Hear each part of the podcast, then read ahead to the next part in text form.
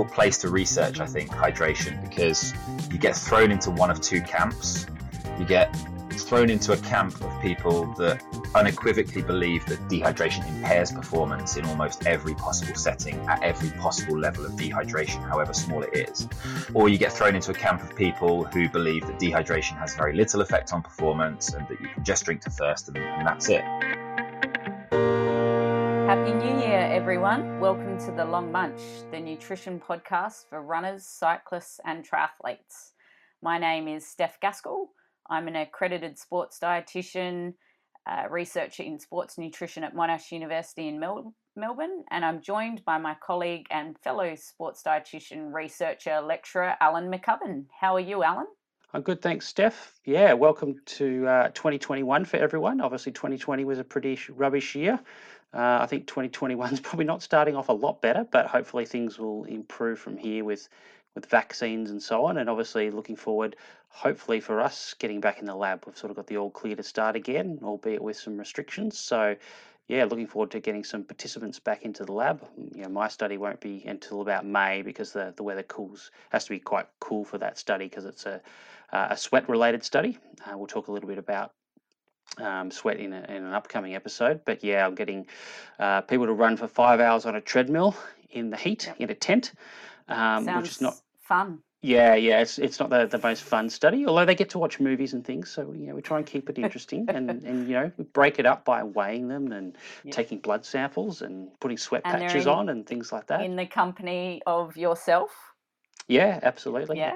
So yes, we'll advertise when that's ready to begin recruitment. We've had 5 brave souls do that study already. And so we're looking for about another 6 or 7 to finish that off, ultra runners. So yeah, looking forward to that. And obviously you probably have some research to kick off in the new year as well, I imagine.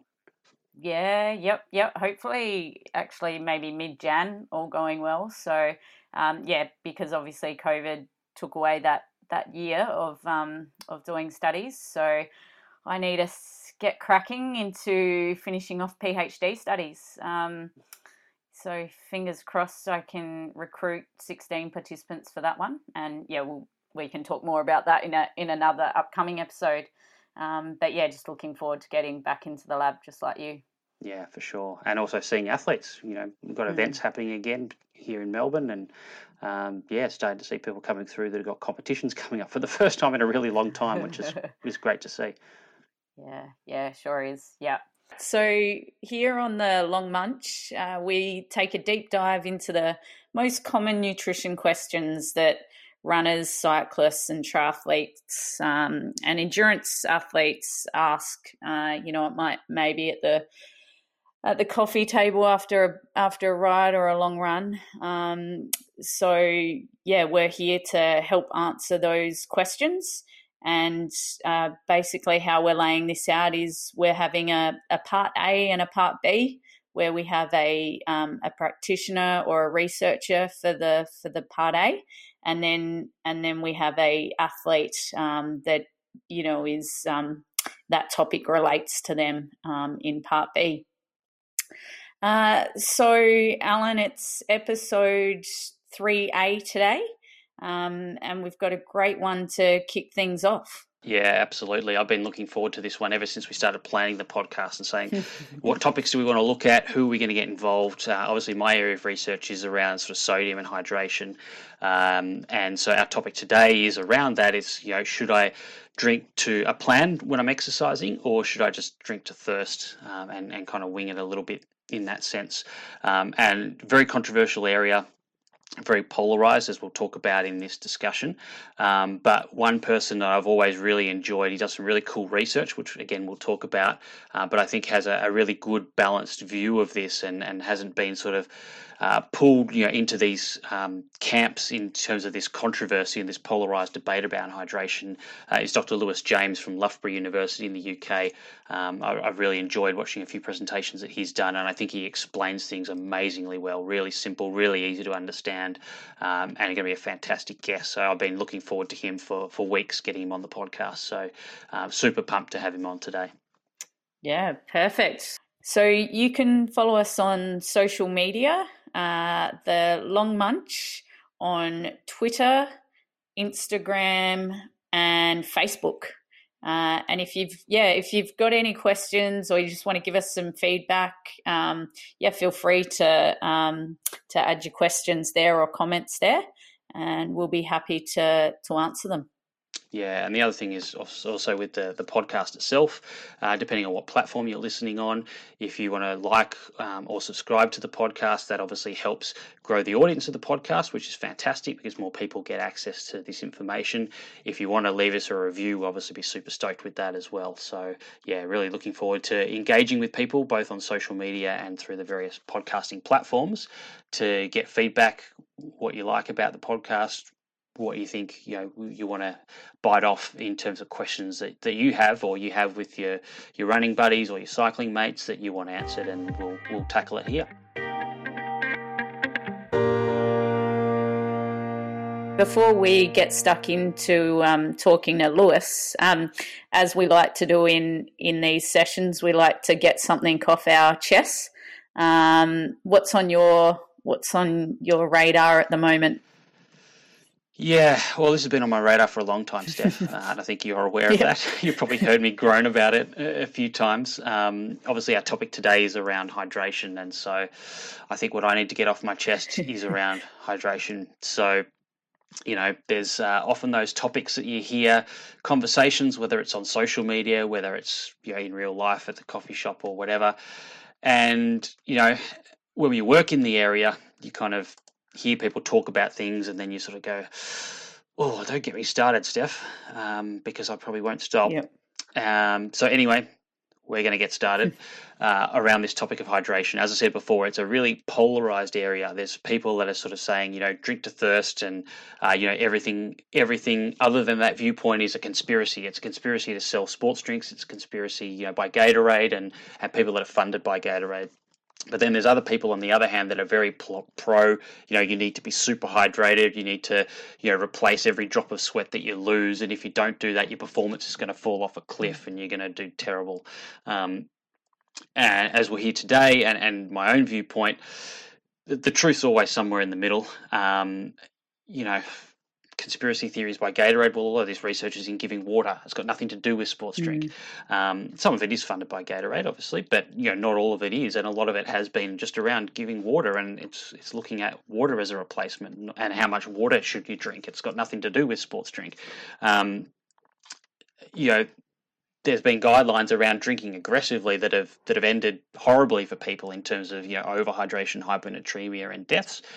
That said, there's been a lot of, drinking to thirst that's ended up in overhydration, hyponatremia, or severe dehydration as well. So, I think to say that it's one or the other, and you're either in team hydrate or team thirst, and is frankly a bit of an oversimplification of human biology. So, sort of let's.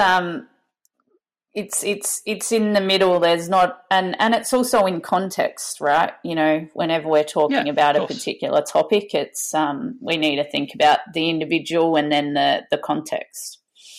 Yeah, for sure. Yep. For sure. So yeah, we'll sort of unpack that a lot today. And I think, as I said, the reason I'm super excited to get Lewis on is that he's been someone who's been able to sort of tread that path through the middle of all this mess. And it has been a mess, frankly, on social media and in, the scientific literature even, which is pretty sad really, because, it should be an informed debate, scientifically around ideas, but it's turned into something far uglier than that, sadly. Yeah. Yep. So let's, this stuff all sounds pretty amazing, so let's get stuck into it. Yeah, so let's talk to Lewis about it. So just to give you a bit of an overview, so Dr. Lewis James, he's a senior lecturer and a researcher in sports nutrition at Loughborough University in the UK. Lewis's main interest is around the effect of hydration, both on health and performance, but he's done a lot of work particularly on performance. And he's done, as we'll hear about in the discussion, some of what I reckon are the best studies and the coolest studies in this field that are really ever been done. So super excited to talk to him about some of the practicalities of that rather than just what you can read in a scientific paper. And as I said, you know, I've seen Lewis present a couple of times on this topic, and what really impressed me is the way he's sort of able to sit back and observe the controversy, examine sort of the arguments for and against that, and sort of synthesize his own idea, which, as I said, is kind of somewhere in the middle. So, and probably very similar to my own journey that I've been on as a researcher in, you know, kind of this field as well. So, yeah. Super excited to have him on, and super excited to have a listen to what he's got to say. Excellent. Well, here we go then with episode part 3A of The Long Munch. Let's do it. Hey, Lewis, thank you for joining us for this podcast on Do I Need to Plan My Fluids for a Race or Just Drink to Thirst? Pleasure. Thanks for the invite. Very welcome, very welcome. So with hydration, it's often talked about as being pretty important for our performance, particularly in the heat, which is in Australia. That's what we've got going on right now. Yeah, we don't have that same problem in the UK. I was just rubbing it in, sorry. So why is that the case? Why is it important? Yeah, I mean, I kind of joke we don't have that problem in the UK, but of course, when it's colder, people put more clothes on, and sometimes that can still lead to the same response. But yeah, I mean, ultimately, hydration is going to be important in any athletic scenario where you have elevated sweat rate. So yep. That could be athletes exercising at a very high intensity for pretty prolonged durations, or where you also have heat or perhaps other environmental stresses, high humidity, you know, lots of sun, radiant heat as well, adding to that stress. That will raise sweat rate, and if you raise sweat rate, you challenge the body's water stores. Yeah. And those are, you know, vital for both health and performance, and that's really why heat, I guess, is linked to hydration so much. In a hot environment, at any exercise intensity, your sweat rate will be elevated compared to a temperate environment, and therefore the rate of loss of water is increased, and so potentially in some situations at least, the rate of water intake might need to increase to try and offset some of that. Yep, sure.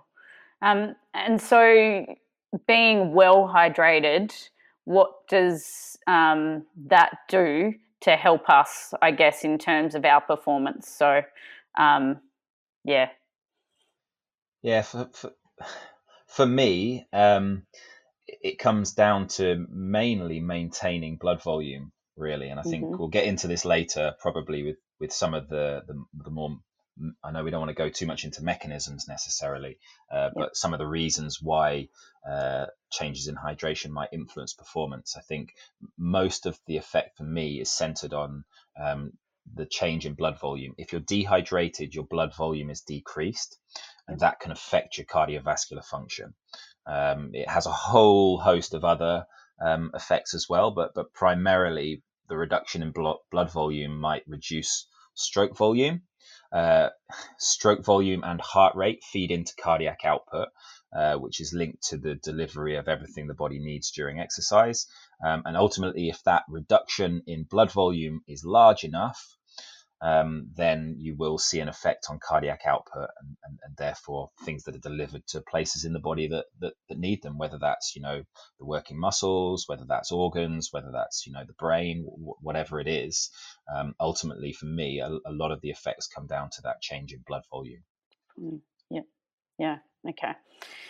And I mean, in this space of hydration, we obviously see a lot of controversy debated between a range of scientists. So, you know, there's the talk of should we be drinking and hydrating according to a plan, or should we be going to our thirst? Why is there such controversy? Yeah, you're right. It's such a it's almost a difficult place to research, I think, hydration, because you get thrown into one of two camps. You get thrown into a camp of people that unequivocally believe that dehydration influences, or so I should say, dehydration impairs performance in almost every possible setting at every possible level of dehydration, however small it is. Mm-hmm. Or you get thrown into a camp of people who believe that dehydration has very little effect on performance and that you can just drink to thirst and that's it.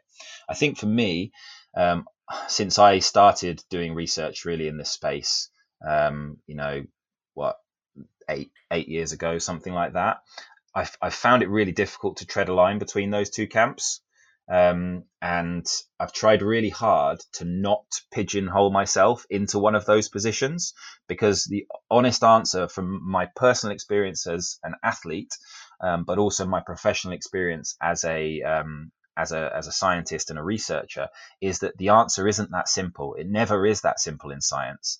And the truth of the matter is that, as with every scientific answer, it's always, it depends. And that's really important here, because the situation that you're trying to apply that science to is intrinsically linked to whether hydration is important and whether drinking to thirst or drinking to a plan is the right thing to do. So I think there's a lot of big personalities in the hydration space, and you only have to go and read some of the opinion pieces that are out there, or the comments on papers and the back and forth between different groups, to understand that people have very, very different views on this. My personal opinion is that neither of those camps are right. And when I started assessing this, I tried to throw everything out. I tried to throw out my personal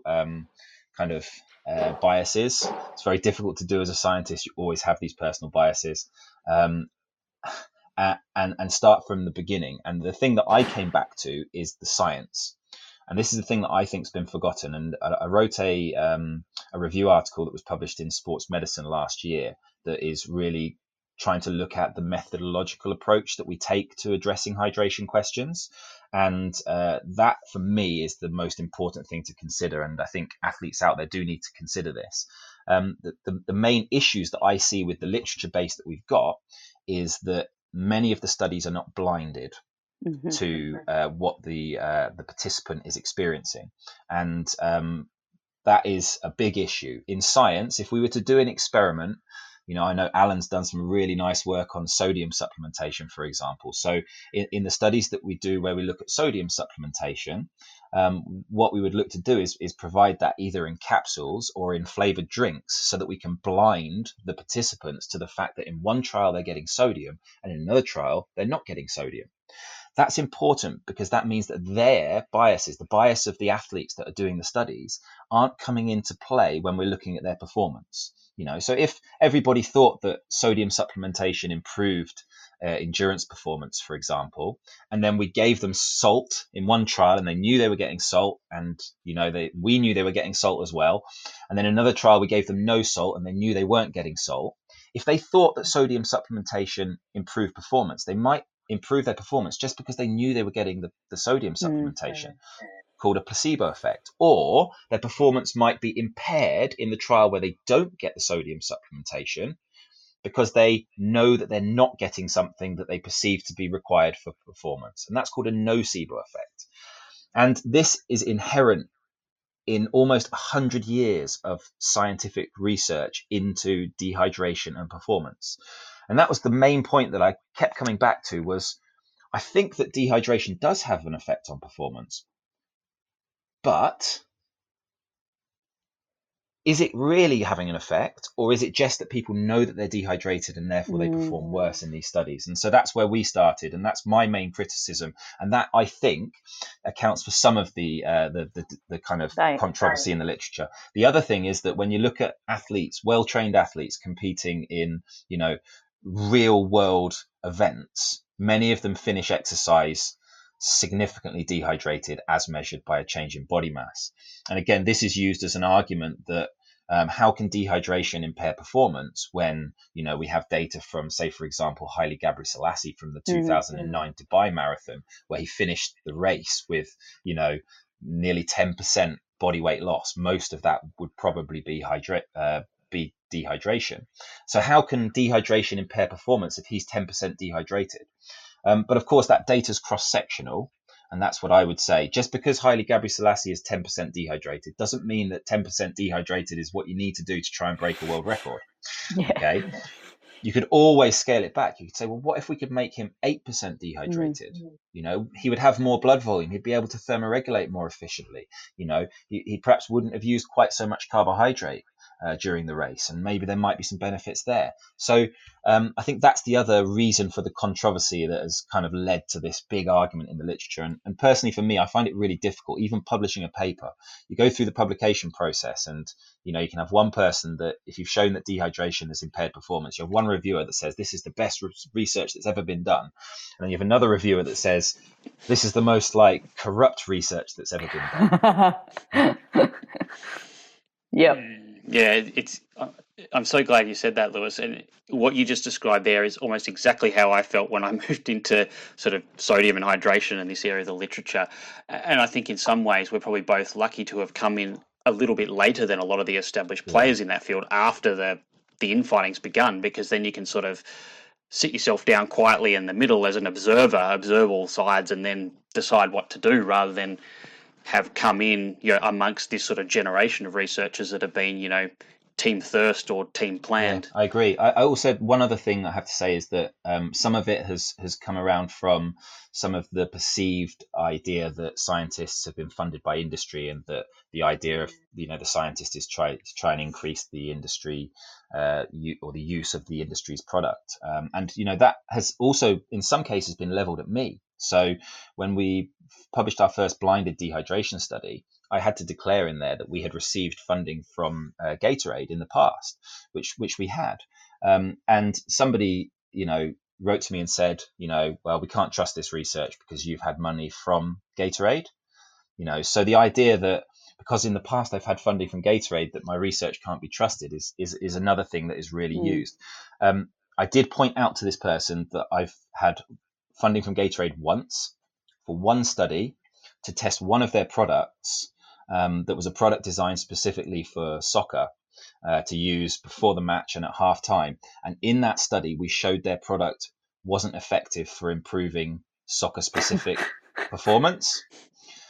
So if I was going to, you know, if I was going to bias a study to try and get funding from industry, wouldn't I have done it in the study where they actually funded us to do the project?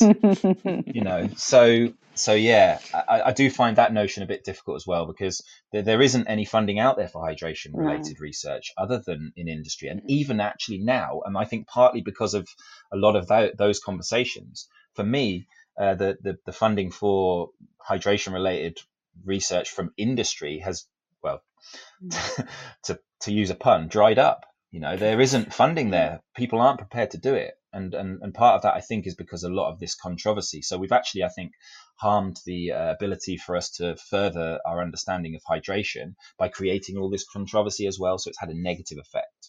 Mm. Ultimately, my main goal is to make somebody run faster in the safest way possible. Exactly. And those things don't change, whether it's working with industry or whether it's working with elite sport or whether it's working with a charity. Those are the things that I'm ultimately trying to do in this space.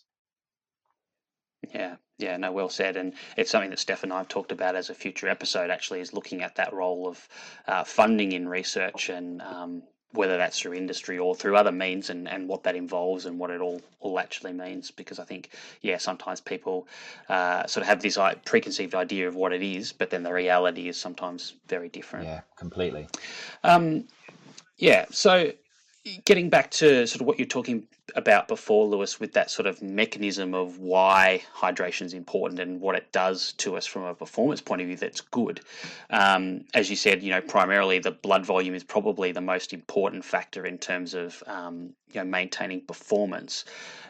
Obviously, you know, blood volume has several roles. As you said, it's going to help transport oxygen and nutrients around to our, particularly our muscles, I guess, when we're thinking about a performance point of view, but also to the brain as well. But there are other things that happen, you know, as we become dehydrated during exercise. So our body temperature tends to be higher than it would be if we were better hydrated. Our heart rate, as you said, you know, because the blood volume goes down, the heart rate tends to be a little bit higher. But it sounds like from what you're saying, it's probably not necessarily the body temperature difference that's the the performance impairing part, because usually that difference is only, 0.2, 0.3 degrees or something like that. It's probably more the inability to deliver oxygen and nutrients as efficiently to the muscle. You think that's where the main reason is that hydration influences performance? Yeah, I think at this stage we don't know precisely what that effect is, but I think it would be impossible to say that difference in temperature isn't playing a small factor. It probably is playing a small factor. But say, for example, we've done experiments where we've seen no difference between hydration conditions, or at least no significant difference in temperature, but we still see effects on performance. And there's other data out there as well, from more temperate environments where temperature and thermoregulation is going to have less of an effect. So, yeah, I think probably ultimately it does come down to potentially delivery of nutrients. But also another area is that carbohydrate utilization tends to be higher with dehydration. And in settings where glycogen depletion might be important for performance, so we're talking prolonged endurance exercise really here, that may play a factor as well. I think also there are probably perceptual factors. I personally do believe that thirst probably does play a role. So if somebody is thirsty, they're dehydrated and they're thirsty, because of course you can be dehydrated and not thirsty as well, then that will play a role as well. There, so yeah.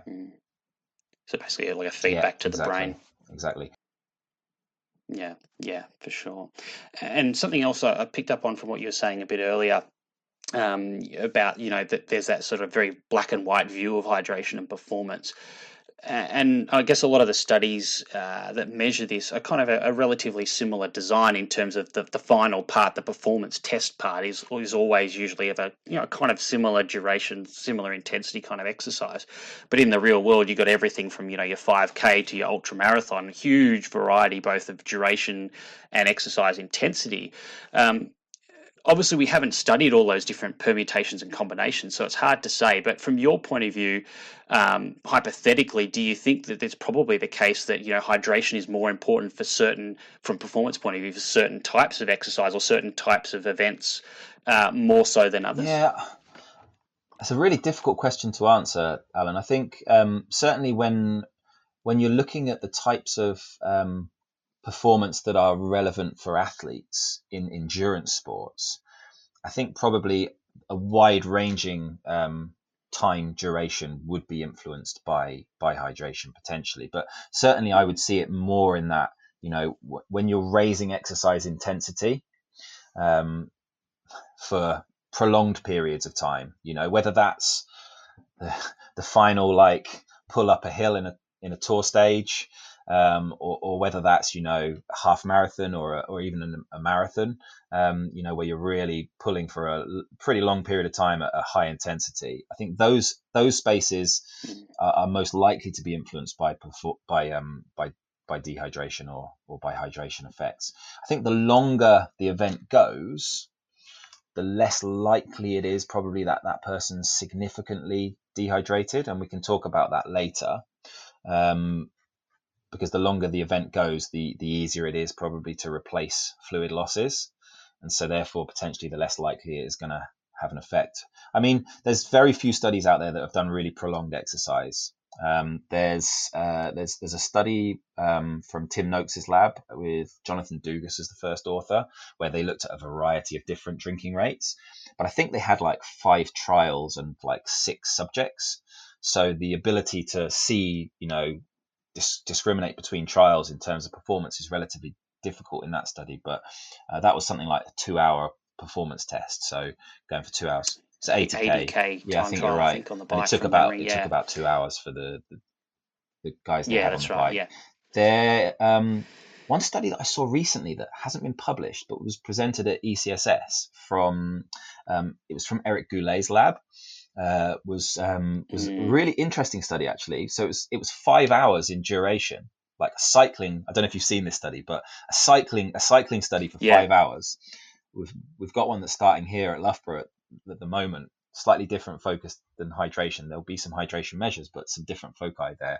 But this study, 5 hours with ad lib versus prescribed drinking, and some interesting findings. But they did a similar thing. They did the traditional preload of 5 hours and then nailed a performance test on the end. I think it was something like 20 minutes, something like that, in terms of duration. So there's, you know, that most people, however long the duration is, take this approach of let's look at standardizing the exercise intensity and then looking at that final end of exercise kind of performance.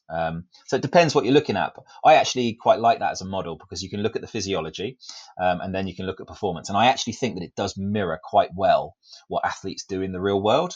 You know, there's this big argument again between kind of time to fatigue versus time trial type exercises. And it's often argued that time trial is the best form for real world performance. You know, I think definitely in some settings a time trial is a really valid thing, but actually when you look at athletes, let's take a marathon for example, at the start you have a big group of athletes running together and they essentially run at the same pace until somebody can't maintain that pace, i.e. that person reaches their time to fatigue.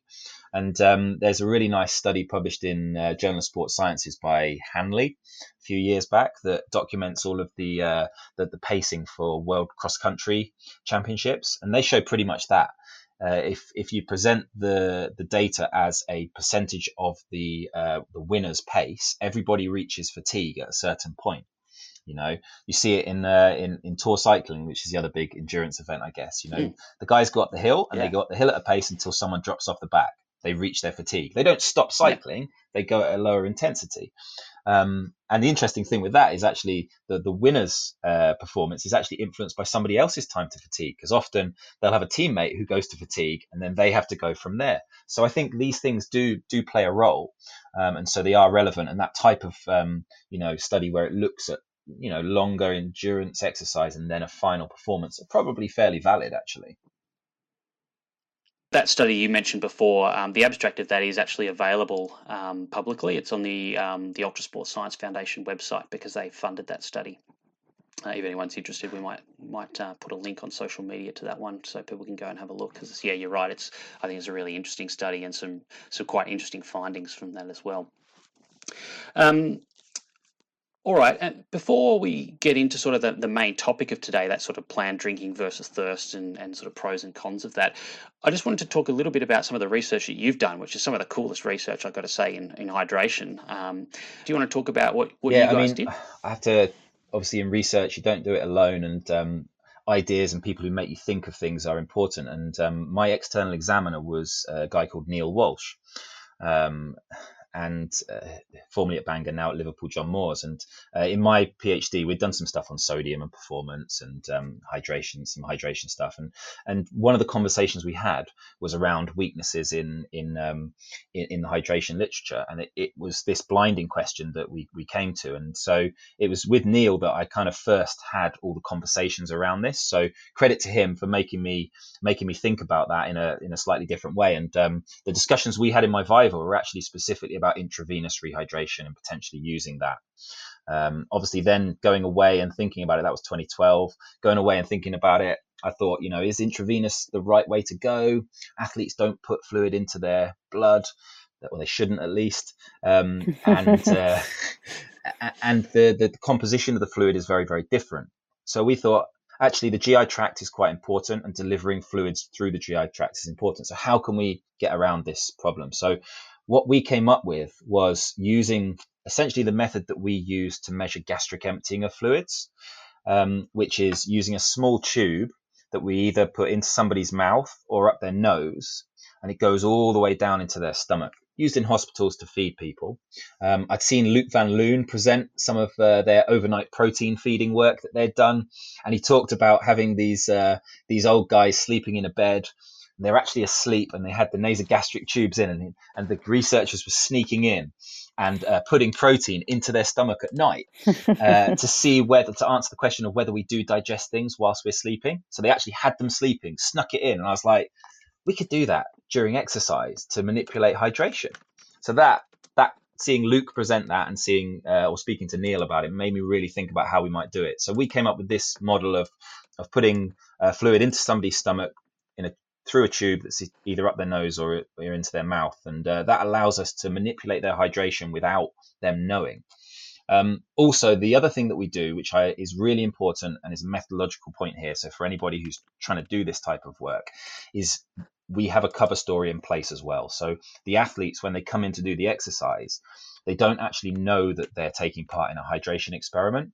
We tell them that we're giving them drinks that are so different in composition that they would know what the drinks are if we were to feed them. You know, so a lot of them think it's like protein or carbs or even caffeine, some people say. And that's really important because there are some symptoms associated with dehydration that we've seen present. So it's important that people do that. And with those studies, we essentially showed that dehydration of 2 to 3% does impair cycling performance. And I was quite surprised by that, actually, because I didn't think we would see a big effect when we first did the study. And that's obviously, you put your hypothesis in the paper, don't you? Our hypothesis was that there wouldn't be an effect of, you know, fairly low level of dehydration, mainly because of these athletes that are able to perform well, world-class performances with very high levels of dehydration. Also, we'd shown previously that you can almost customize people a little bit to dehydration. And I thought that that was a psychological effect. So therefore, if we removed the placebo, knowing that you were getting, you know, fluids or adequate fluids, that we wouldn't see an effect, but we did. And we've done a subsequent follow-up study that again showed the same results, actually. So yeah, I think I'm in a position now where, with the research that we've done, I can you know, happily say that dehydration definitely impairs cycling performance in the heat. So I guess our question today is, you know, should I be drinking to plan or drinking to thirst? What are the different ways someone can go about drinking to thirst? Drinking to a plan first. Okay. Yeah. I mean, there's, you know, how long is a piece of string, really, I guess. The first thing I will say, and I guess this will feed into most of our other discussions, is I don't see those two things as different strategies for me. Okay. We have this like drink to thirst or drink to a plan. Surely drinking to thirst is drinking to a plan. Okay, so there, for me, there isn't a difference, and it's about using the right tool in the right place.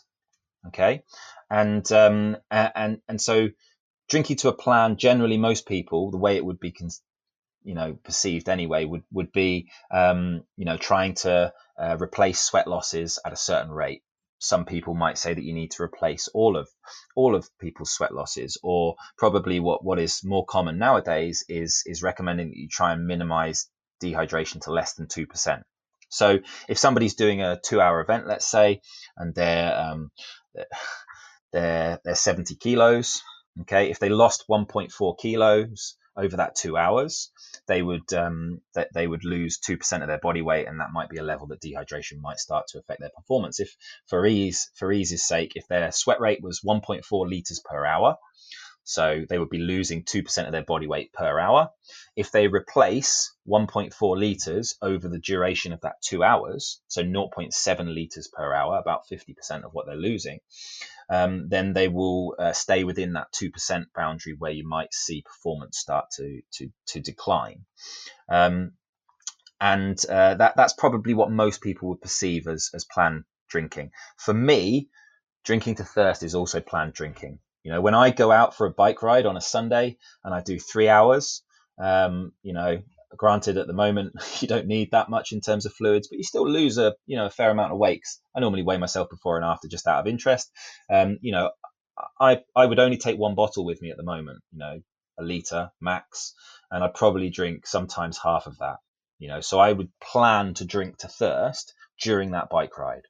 Clearly performance isn't that important to me at the moment, but you know, I'm making a plan and I'm drinking to that plan. For me, it's drink to thirst in that scenario.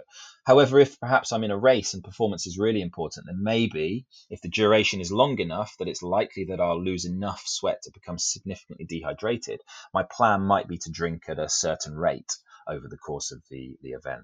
So yeah, for me, the line between them is pretty blurry. And I guess, like, just mathematically, the longer the event goes, if you're trying to maintain, you know, less than 2%, the longer the event goes, theoretically, you know, the closer to 100% of replacement you need to get to finish the event still within that 2%. So you got to sort of get that closer to complete replacement. Yeah, definitely. I mean, I guess there's two things to consider there, though. The longer the event goes, probably the slower you're going to the lower the intensity. So therefore, the sweat loss is probably reduced as well.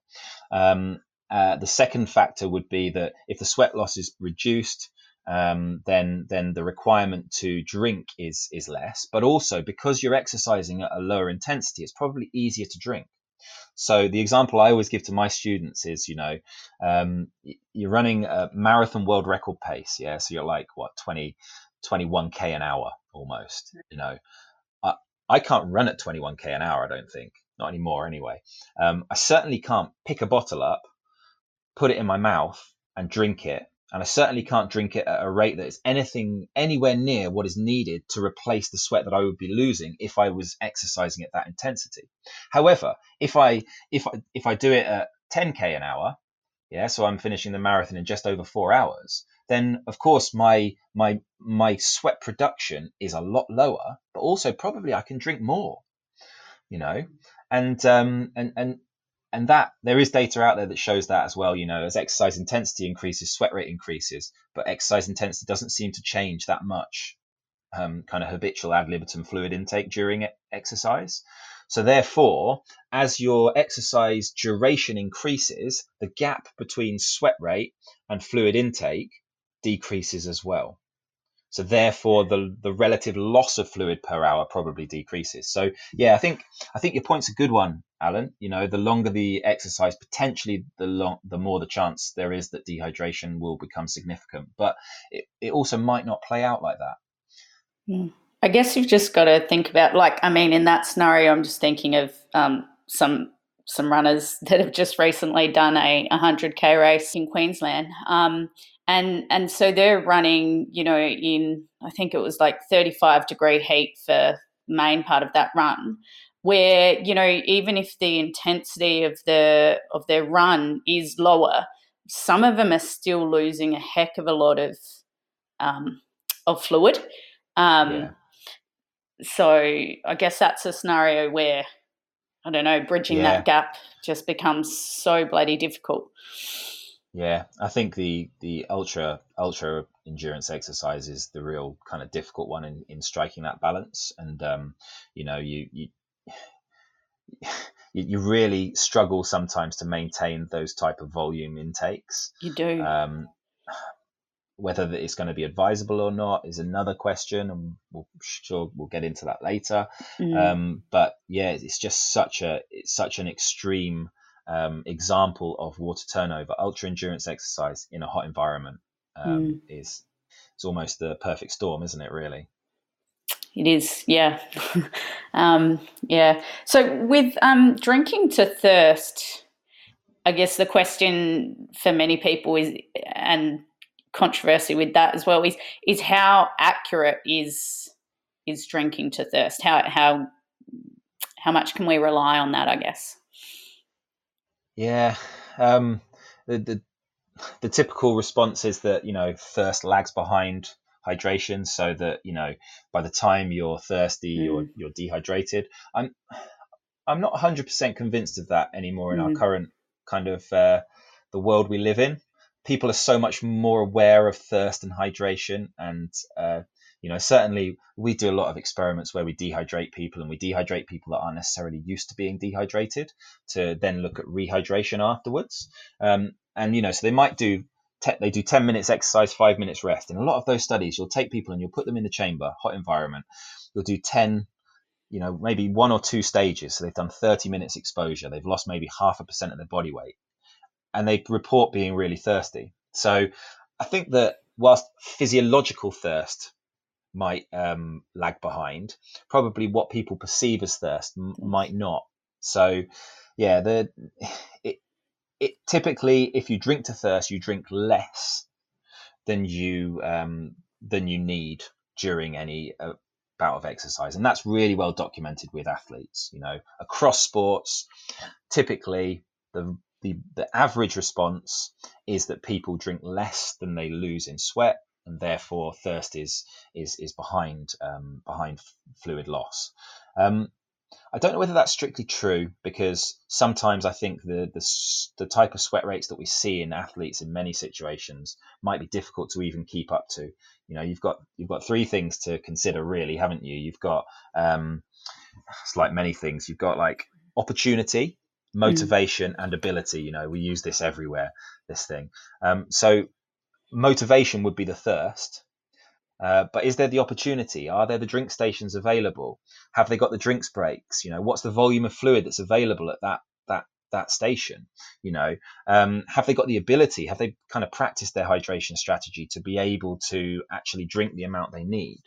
So yeah, typically drinking to thirst is means that somebody becomes dehydrated, but there's loads of nuances to that makes it complicated. Yeah, I remember I was talking at a conference last year around hyponatremia, which is, you know, usually speaking, overhydration. And I think one of the great ironies is if you go back and there's like a position statement around hyponatremia published in the academic literature, and it talks about, you know, drinking to thirst as being sort of one of the core pillars of preventing hyponatremia, and it's in this little diagram as, you know, one of these components in this model. And then you flip back to the page before, and it's a table of about half a dozen cases of people who got hyponatremia from drinking to thirst. Yeah.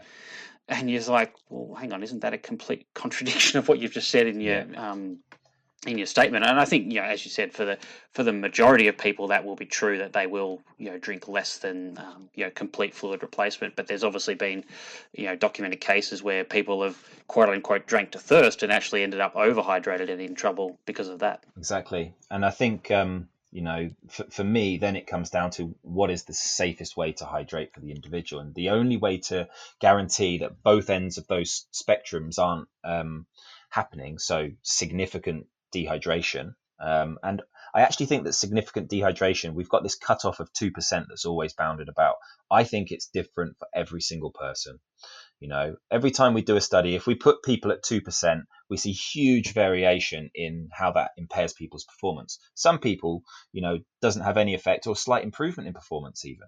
Some people it's, you know, 20, 25, 30% impairment in their performance, huge effects. So clearly the tolerability of dehydration is different in different individuals. And for me, then that brings you back to that threshold. That might work on an average, but for each individual, probably there's a slight different threshold for them. I haven't worked out a way of being able to easily test this, hence why I've not done the study, but I think you would find that some, you know, well-trained athletes would have a lot higher tolerance than, you know, 2%, for example. But yeah, your original question, Alan, or your original point, those two extremes, the only way to prevent overhydration and significant underhydration is to actually plan how much you're going to drink. And plan not to drink too much and plan not to drink too little if it's at all possible. So, yeah. Yeah. And the other thing that I think about with drinking to thirst is for ultra runners again, just because I work a lot with the ultra runners, is like that message sometimes gets across to them. And they are just thinking about that, and then they're not factoring in, you know, the carbohydrate intake. So that's, and then I, you know, the area I work a lot in is in gastrointestinal concerns, issues. And then that's, you know, when gut disturbance can occur for them. So that's where I kind of like that approach of, yeah, using a bit of both, like having a bit of a plan, having a bit of an idea where perhaps that range is for someone in fluid loss in different conditions, and then needing to factor in, okay, well, you know, this is the amount of carbs I may be going for per hour or what have you. Yeah, just, you know, that I think drinking to thirst, but we need to just think about, well, what's the sport I'm doing and what are the other things that I need to consider? Yeah, completely. And I mean, I guess if you get all of your carbs from drinks, yeah, then, you know, your drink volume is important as part of your, you know, fueling strategy, isn't it? Yeah. I mean, I think if I've got somebody running, you know, and I don't advise any kind of ultra endurance, you know, runners at least, but I would not put in running, you know, if it's up to marathon, I wouldn't put the onus on getting your carbs from drinks, because I think if you do that, you're going to fall short. You know, most running studies, there's a really nice review paper by Sam Chevron from a long time ago, 2001, I think it was, Chevron and Haynes. In I think it's Sports Medicine, and in that paper, Sam takes all of the data from all of the kind of running studies that are out there and contrasts sweat rate and fluid intake. And in that paper, you can see that the average fluid intakes across like 20 odd different events, you know, groups of people, the average fluid intakes are always like in running events somewhere between like 200 and 600 milliliters per hour, however fast the people have gone, you know. And getting much higher than that is really difficult in running. So if you take a, you know, I mean, even let's go back to that data on Gebrselassie from 2009. So I think his fluid ingestion rate was about 800 milliliters an hour. It's about what he consumed in that marathon that took him 2 hours, 5 minutes to do. So it's not that much. If he was going to provide all his carbohydrate from that 0.8 liters, he wouldn't get 60 grams an hour. You know, he wouldn't be close to that, and probably he's trying to push more. So that's with somebody who's relatively well trained and drinking quite a lot. Actually, if you're having 500 milliliters of sports drink, if that sports drink is only 6%, you know, you're not getting enough carbs. So you have to separate out those two things, the carbohydrate intake and the fluid intake, and you almost have to have them separate for the athlete. But your point is a really interesting one, Steph, is how does changes in hydration, or how do changes in hydration influence other relevant functional effects? Things like, does the dehydration influence gastric emptying that might then have a knock-on effect on GI responses? You know, one of the things we're looking at is kidney function as well, and you know, whether there's an effect there. But yeah, I think there's some really interesting stuff there with the GI permeability, and I know, you know, you guys are probably leading the world, I think, in that space, so I'm not going to start talking about that. Do a podcast with yourselves. Yeah, cool. So in terms of you know, whether you go down that kind of planned approach or that more drink to thirst approach, and as you said, that can form part of a plan as well, do you think, you know, the goals that an athlete has, you know, obviously some people are out there to, you know, chase personal bests or win events and, you know, really the competitive end of things, whereas other people are doing things for charity or just doing it for the enjoyment. Do you think that kind of would influence, you know, maybe which way you would go with that in terms of, you know, whether you need to sweat test someone, work out to the nth degree, this is, you know, roughly what my sweat rate's going to be, and plan around that versus just going, let's just go out there and drink however much or as little as I feel like on the day? Yeah, I think for me, I would look at it as two different ends of the spectrum. So first of all, I think that planning to not drink too much is something that everybody should and could do quite easily. So if you're a charity runner and, you know, you're going to go around the marathon in 5 hours, with the type of availability of fluids that are there, then maybe you need to know roughly how much you're going to lose so that you can ensure that you don't drink too much. And that's the most important thing for that person. I think any drink that they have is probably going to replace a lot of what they're going to lose, depending on the environment. You know, it does depend on the environment. But I think that would be my main focus there. On the other end of the spectrum, if you're going, you know, full gas, you know, for a decent, you know, let's say you're going sub 3 hours for a marathon, so, you know, you're a recreational runner, but you're trying to perform, then I think in that situation, it's unlikely that you're going to overdrink too much. So you're more trying to keep the dehydration down a little bit. You're more likely to experience dehydration that is probably not going to affect your health, actually, but might influence your performance. And so if you're at that end, your drinking focus is more to try and mitigate negative effects on performance. At the other end, your drinking strategy is to prevent you from overhydrating. And I think that's the message that we need to get across to athletes. But I see no reason why most people couldn't work out their sweat rate relatively easily. You know, all you need is a set of bathroom scales. You know, it was one of the things I did during lockdown to maintain my kind of lack of, prevent boredom was like, I was doing a lot of running and a lot of cycling, and I was like, recording like sweat losses each session, seeing how it changed in different environments with different intensities, different modes of exercise. It's so easy to do. Weigh yourself before and after.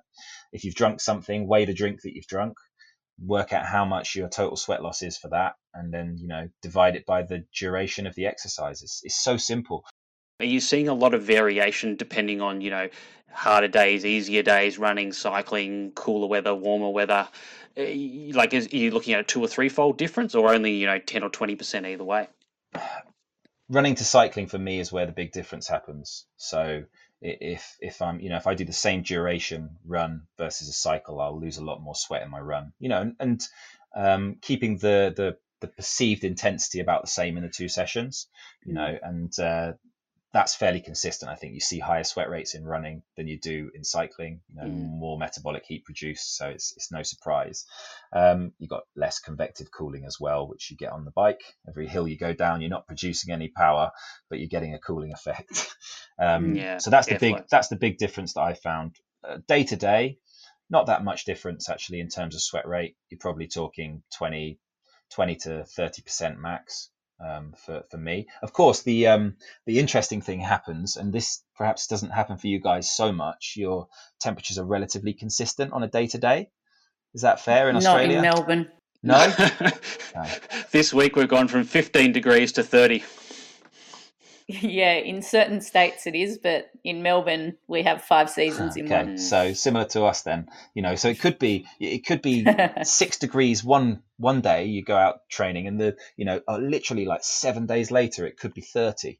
You have swings of that sort of like change. So you could have spent a whole like training block training at a certain temperature, and then race time comes. This actually happened to me. Like my wife, I'm not a ultra endurance athlete, but my wife pulled me into doing an Ironman distance triathlon, and so we'd done a little bit of training, not as much as I'd have liked to have done, and in the UK typically 15 to 20 in the summer.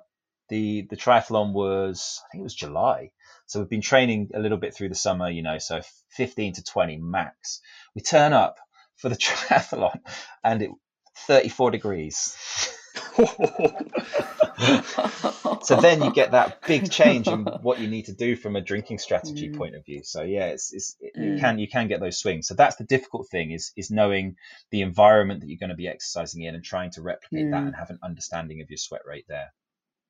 Yeah, and so important, obviously, to then, not just do a sweat test once and go, this is my number, 600 mils or 800 mils an hour or whatever it is, you can come up with that number. But I think people sometimes go down the wrong path of just doing a one-off test and going, that's my number, it's going to be the same every time I go out and exercise. But as you said, you're going to get big variation. And even within something like an Ironman, like I remember there used to be an Ironman here in Melbourne, and at the start, it would only be, 7 o'clock in the morning, it might be 10 or 12 degrees. And then by 2 o'clock in the afternoon, it could be 25 degrees. Yeah. And so even the sweat rate during the duration of the same event on the one day could vary from the start to the finish of the event. So, completely. I mean, I think from that perspective, I'm interested in your thoughts on this is, given that there can be that kind of variation even within an event for the ultra distance stuff, is at some stage you have to think, well, how am I actually going to know whether my, I'm drinking to, whatever sort of range I'm aiming for? How do I know if that's right? If I'm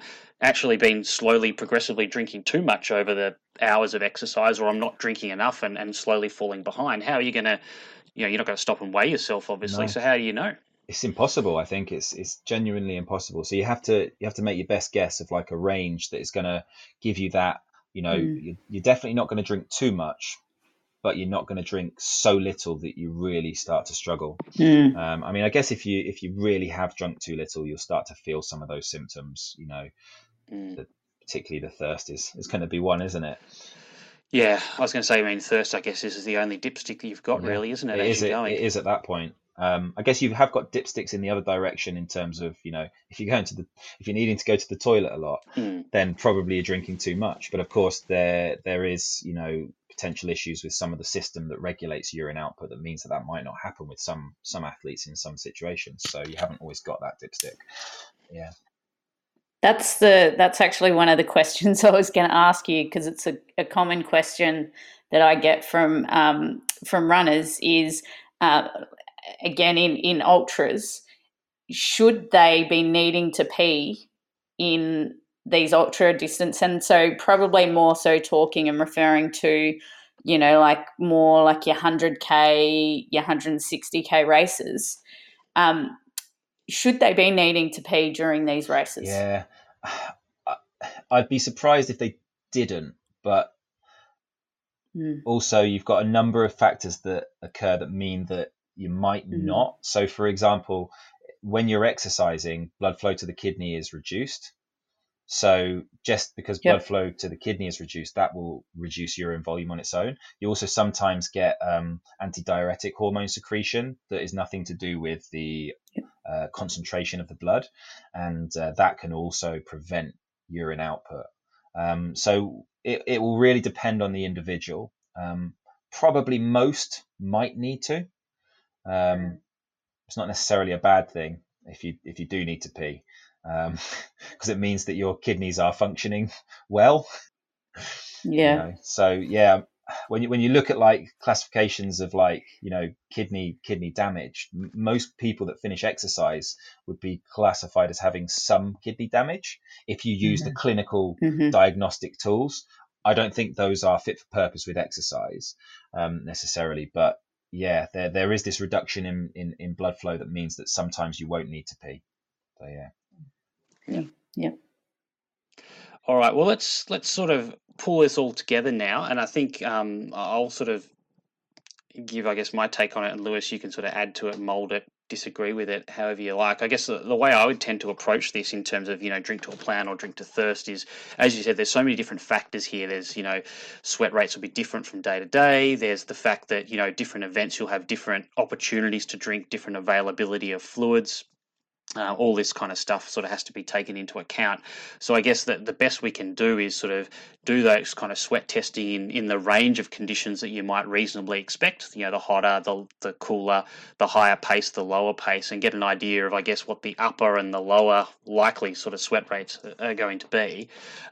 Make a plan sort of based on that, and obviously based on, you know, the availability of fluid along the way. So it's the practical aspect of, you know, just saying 600 mils an hour of fluid. Well, if you get out there onto the course and you get an hour in and there's not 600 mils of fluid available to you, you can't do that anyway. So that you got to take obviously that into account as well. But having that kind of range that you're working within, you know, maybe starting in that kind of the middle of the range, but understanding that there's things to look out for, whether it's thirst, whether it's excessive peeing, that you might use those as feedback, I guess, to, you know, adjust things on the fly as you go, particularly for those longer events where, you know, the potential to go either way too low or overhydrate is going to be greater just because of the amount of time you're out there. Is that sort of how you would tend to approach it, or is there anything else you do sort of differently to that? I think so. I think, you know, as with anything, you know, you need to have a plan. That plan could be to drink to thirst. It could be a half marathon, for example. You've got somebody doing, you know, don't worry about the volume of fluid you need to consume. Just drink when you're thirsty. That's absolutely fine. But yeah, you know, it's that old saying, isn't it? If you fail to plan, you plan to fail. And I think, you know, whatever the event is, you need to have a plan. And I think it's easy enough for athletes to gauge their own sweat rate, to have an understanding of roughly how much they're losing and therefore roughly what they're going to, you know, be needing to consume. The difficult thing is actually doing it. So then that's planning for the opportunities. You know, can they drink at that exercise intensity? Is there the availability of fluid? And those are normally the things that with well-trained athletes doing competitive events, they will struggle with. You know, how many drink stations are there? They don't occur that often. And how much can you actually drink when you pick up a drink from a drink station? You know, those are the really practical things that athletes need to work on, you know. You know, if you're a triathlete, we haven't talked much about triathlon, but if you're doing like an Olympic distance triathlon, you know, if you're competitive, you're not going to be picking drinks up. So you've only got the drinks that are on your bike. You know, we had a big conversation with the team at British Triathlon about their strategy going into Tokyo when it was going to be 2020 and that sort of stuff. How do they do that? You know, but when you do that, you load the drinks onto the bike, you know, well in advance of the race. So the temperature of the drinks is pretty much at the temperature of the environment. you know. So if you'd planned to drink cool drinks, you know, and you've had somebody handing those to you during training, then you go out to Tokyo and you've got a drink that's at 32 degrees. You know, you need to practice your drinking strategy with that specific environment in mind. So, yeah. I listened to a presentation Alan sent me that you did. I remember you, I think, maybe I misinterpreted, but I thought you were saying that there's athletes that, so they can train, you can train to get over the impairment of dehydration. Yeah. In a way. My belief, and it is a belief, so I have to say that from the start, probably is I think that there is some ability to change your level of tolerance to dehydration. Yeah. And I've seen it in a number of settings. My kind of, when I was an athlete, I was a weight category sports, combat sport athlete. Yeah. So we used to have to make weight a lot. And you see it with everybody that starts to make weight. They use dehydration as that tactic. And I did this before I was even a scientist or even studying kind of sport related stuff or nutrition. You know, the first time anyone does it, it's really horrible. You know, you spend a long time in a sauna, you maybe lose 3, 4, 5% of your body weight. You know, by the time you've done it 10 times, it's an awful lot easier. You know, 2% body weight that didn't even touch the sides as it was. Yep. You know, so it was very, very clear to see that tolerance did build up in a lot of people. And for me, I think you look at endurance athletes and it's very similar, you know. I do a lot more endurance sport than I do combat sport now. But, you know, I go for a run at the weekend and I do, you know, 13, 14 miles and I don't take any drink with me. You know, I'm only running at 8-minute miles, that sort of speed. So not fast, but, you know, I'll lose 3.5%, 4% of my body weight in the summer in the UK in that run. And I won't take any fluid with me. And at the end, I'm not too thirsty, actually. So I think endurance athletes, like I said, are strange individuals anyway, but they, through their training, repeatedly expose themselves to these type of stresses. And I think that it probably is highly likely that some sort of tolerance is built up. The question that I am keen to answer, and we've published one study and we've got another study that's partway completed that has done this. In one study, we showed that you could build up that tolerance to a dehydration stimulus. That has big implications, actually, for the dehydration literature, in my view, because they never familiarize people with these uncomfortable stimuli. But that's another factor. Within 4 or 5 exposures, people's dehydrated performance improved by 5%. Wow. Yeah. And it was no longer statistically significantly different from euhydrated performance. It was still different, I would say. The p-value was very close and we only had 10 people. It was more of a pilot study, really. But that shows some evidence that you can build up this tolerance. And for me, well-trained endurance athletes are doing this all the time, you know, all the time. They're constantly dehydrating and rehydrating. So it probably is, you know, it's highly likely that they are. It's interesting, yeah, because, I mean, runners have been saying it for a long time, particularly the old school runners. Like they'd often say that to me, and I didn't always believe them, but I mean, I don't know, like if you do weigh yourself, but next time you go for a long run, weigh yourself before and after. And for me, and I mean, I'm not a small guy, you know, I'm 90 kilos, you know, and I'm still losing 3 to 4% of my body weight in like a, you know, hour and a half, 2 hour run. So yeah, and majority of ultra runners would be huge, just because even logistics, like they're out in the trails, like they're not going to get that fluid.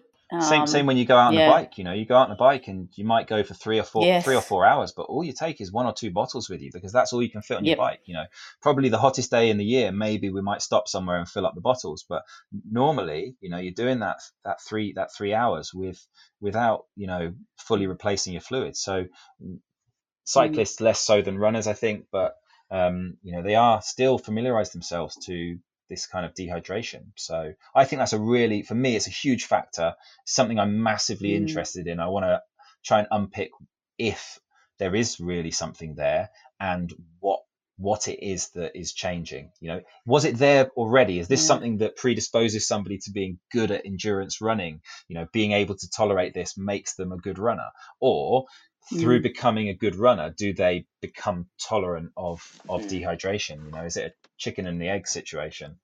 Yeah. Yep. For sure. All right. So just to wrap up, I mean, I guess it's a big question, so we'll keep it short. But what are the sort of the key areas that you feel that we still don't really understand scientifically about hydration and performance? Okay, if we stick just to performance. So the big one for me is, and I put it almost at the end of all my presentations nowadays, is we've got evidence from 3 studies now that, for me, really strongly support the idea that dehydration of greater than 2% body weight impairs performance. Okay. I almost wanted to throw away a lot of the other literature when I started, because I was kind of like, they're not blinded. We can't fully, trust them. One of our studies has shown that perhaps if you've got 3% dehydration, that probably does impair performance, even if they're unblinded. Okay. So my issue is that those 3 studies are all in cycling. They're all in the heat and they're all in males. So the evidence from all other studies is still reliant on unblinded work where we could have placebo and nocebo effects. And if you think about running, for example, in cycling, particularly cycling on a bike in the lab, the body mass isn't that important. So the loss in body mass that you get from dehydration isn't going to be in any way ergogenic unless you start cycling up a hill. If we look at the stuff in running, when you're running, you are carrying your own body mass. So theoretically, a reduction in body mass might be, might be ergogenic. We don't have the answer to that. But I think what we need is blinded studies in these other modes of exercise, whether it's running, whether it's intermittent. We need to look at females, as we do in every single area of sports science and sports nutrition. There's very little research that's specifically on females, so understanding whether the response for females to changes in hydration is different is the other area that I think. So we need to start to get solid evidence for different modes of exercise that dehydration impairs performance. First of all, that's the base of trying to understand hydration for me. If dehydration doesn't impair performance, then is there any value in looking at different drinking strategies? You just say, well, do what you want. It doesn't really matter. So that's for me where we're at the moment. And then the other big question I think is looking at this, this ability to tolerate dehydration. Why is that there? How has it got there? I think those 2 questions probably will keep me busy for the next 15 or 20 years in my hydration research. So. Yeah, absolutely. I know. And the third question I think really we don't know enough about is, how does changes in hydration during training influence responses to that training, adaptation, performance, etc., etc. So yeah, there's three questions that I think are left that I'm really keen to unpick. Yeah. Okay. And is there anything that you're working on at the moment that you want to put out a call for volunteers? If there's anyone in the UK listening to this. We're always after volunteers. So if anybody, cyclists, runners, triathletes, any endurance athletes, we're keen to hear from you. If you want to take part in studies, volunteer for studies, we always have stuff going on looking for athletes. So yeah, we've got studies ongoing at the moment looking at various hydration manipulations, various different carbohydrate supplementation studies. So yeah, please do get in touch if you're in and around the Loughborough area. Then yeah, we're always looking for people. And obviously you can get data back from us about, your nutrition strategies, physiological responses, stuff like sweat rate, the things we've talked about, sweat composition, all of that sort of stuff. Yeah. So, awesome. And we'll put some links on social media so people can get in touch with you if they're interested in volunteering for that kind of stuff. Cool. Do you want me to do the bonus round? I do, yes. All right. I think we've kind of flipped things around. Yeah, that's all right. That's all right. So do you, it sounds like it, do you participate in any sports yourself? It sounds like you do a few. I do more exercise than sports now. So yeah, I've got 3 kids under 6. So most of my exercise is, intermittent kid chasing, and keeping up with them now. They're starting to get on bikes and stuff. So in terms of exercise, cycling and running are the 2 ones I do at the moment. My competitive combat sports days are probably behind me, But I do hit the punch bag regularly as well. So yeah, those are the main three. Which combat sports? So I started with Taekwondo and then transitioned to mixed martial arts and competed in both of those. Yeah, cool. I've competed in various iterations of grappling as well, whether it's been judo or wrestling, submission wrestling, that sort of thing as well. So yeah, right. Just to be honest, it's where a lot of my interest in hydration's come from weight cutting. Yeah. So it's just applying it to somewhere else. So yeah. Yep. Favorite, I guess, post run, post exercise hydration beverage, and why? If anybody says anything other than beer, you know. Yeah, you know, I know. It's just the wrong answer, isn't it? You know. So, exactly. Yeah, for me. And you're not going down the scientific electrolyte formulated Ben Desbro beer? No, I would just never ruin my beer with electrolytes. No, you know? Any particular type of beer? Are you a dark beer man? Yeah, or ale for me. Proper English ale. So yeah, no lager. That's a sports beer, a lager potentially. You know, you could probably have that during exercise, right? I've always thought this, you know. We talked about hyponatremia earlier, and for me, this is why beer is a magic drink, because the ethanol that's in the drink obviously stays in the blood, which raises blood osmolality. So whilst you get a drop in serum sodium or blood sodium from drinking beer, you know, because people drink pints and pints of beer with very little, hyponatremia, at least symptomatic hyponatremia. So the ethanol, I think, stays in the blood and raises the osmolality and protects you from hyponatremia or the effects of hyponatremia. I remember reading my nutrition textbook, and I think they put a report in there of somebody with a sodium, blood sodium concentration of like 110 millimoles per liter, you know, so like through the floor, but he was so intoxicated that he hadn't even like passed out, you know, and he survived and was absolutely fine. So yeah, the magic of beer, eh? Fantastic. Yeah. So you should have these at aid stations or the medical tent. There you go. They have some marathons, I think, in well, no, it's not beer, but it's wine.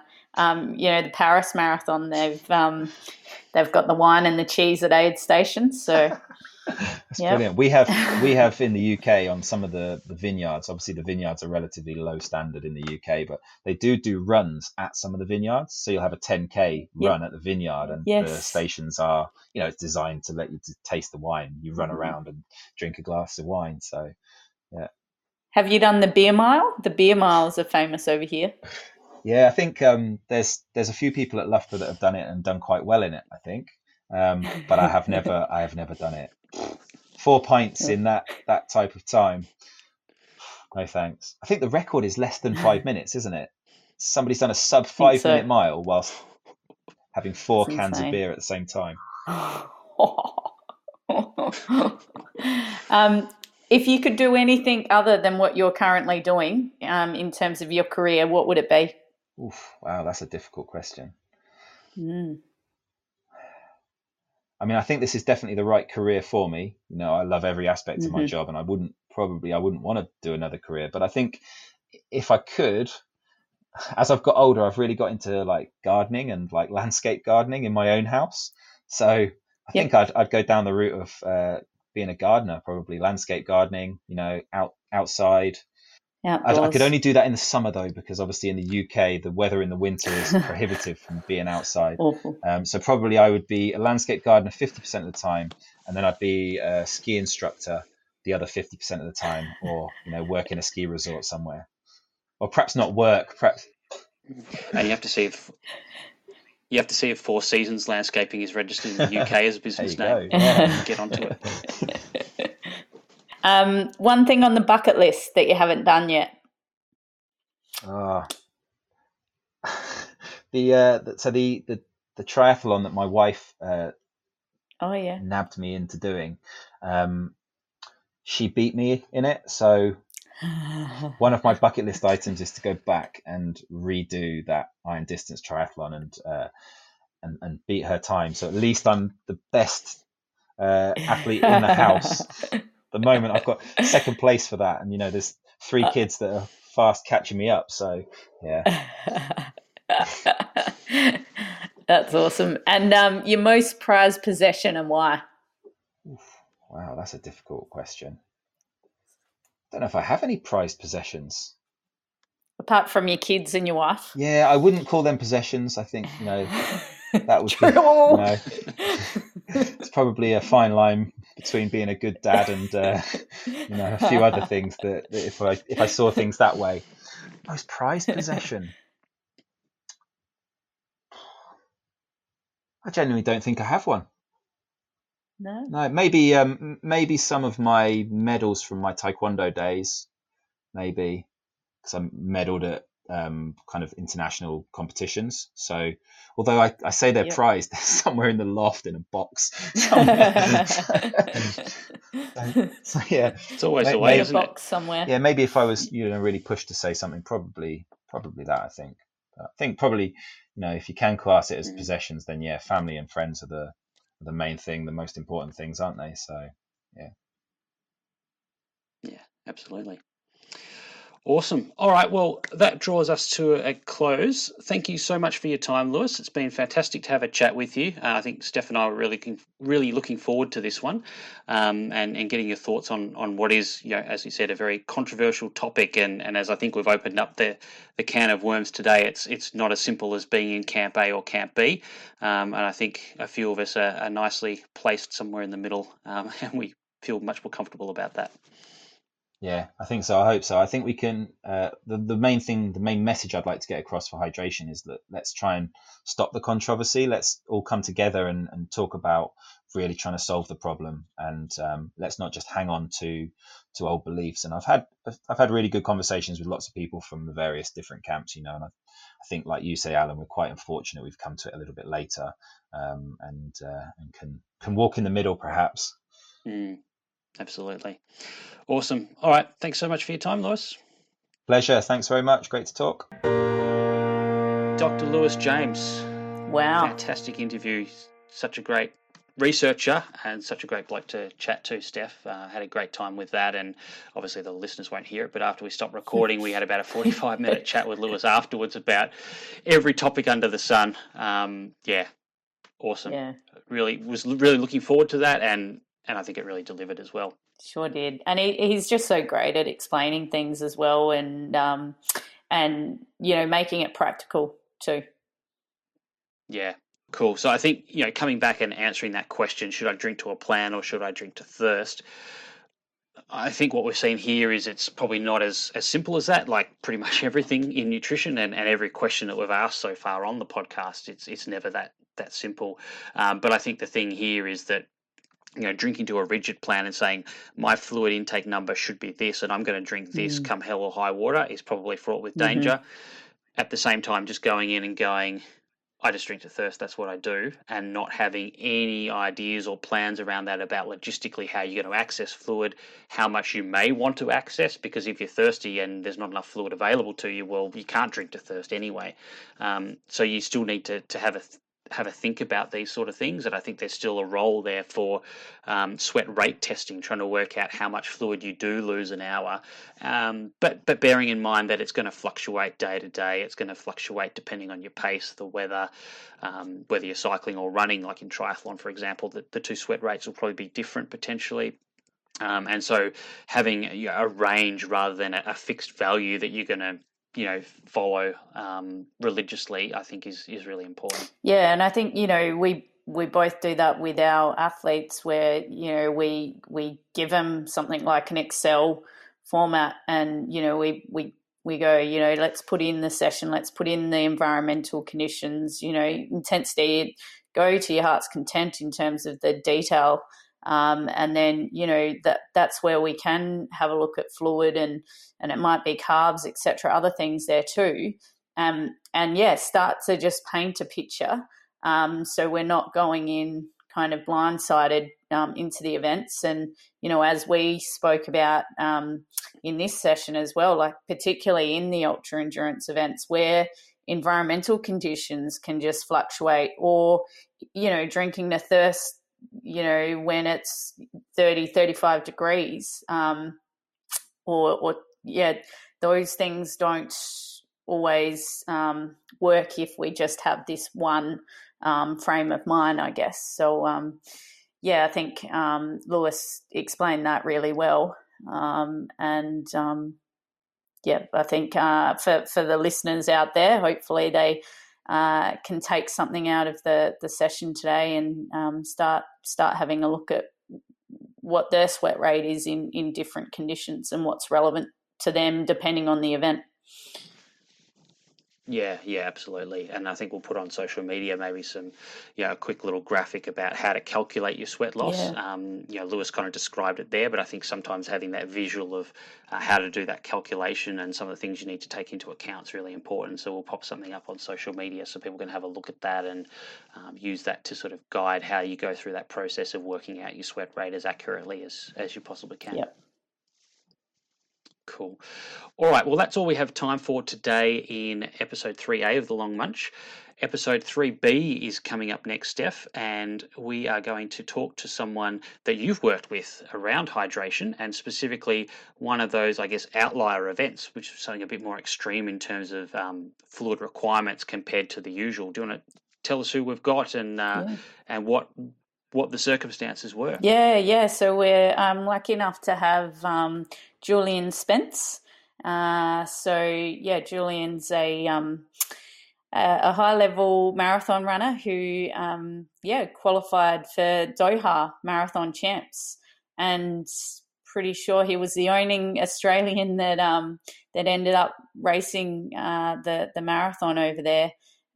So I was lucky enough to get to do some work with him in preparation for that, and collaborated with you as well on preparation, so we thought none better than get him to have a chat to have a look at what we did there, and Doha being a great example of an extreme environment being hot and humid.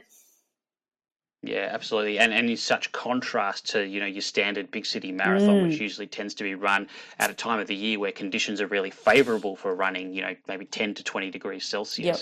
And then going to somewhere where, like Olympics and World Champs, often you don't have that control over what the climate is going to be in the same way that you do with your standard races. And so, for the marathon runners, it's one thing to run in the heat, but for them, it's just so different to what they're used to most of the time in competition. Yeah, yep. And then the other element was, running at night as well, which again isn't a real common thing for marathon runners.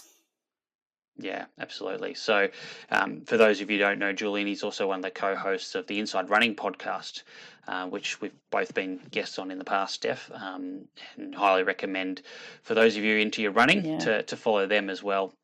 Great podcast with, fantastic guests in there at really the guys who are at the peak of running in Australia and involved in really cool projects, whether it's, World Champs, Olympics, people who are involved with Kipchoge's 2-hour marathon attempts and that sort of thing as well. So, yeah, great to chat to Jules next week. Can't wait.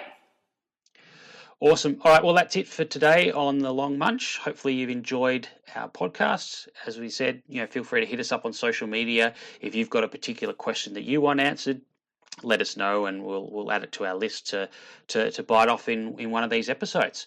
But that's all for us today, Steph. So I think it's time for us to sign off and we'll see everyone next week. Yeah, see ya.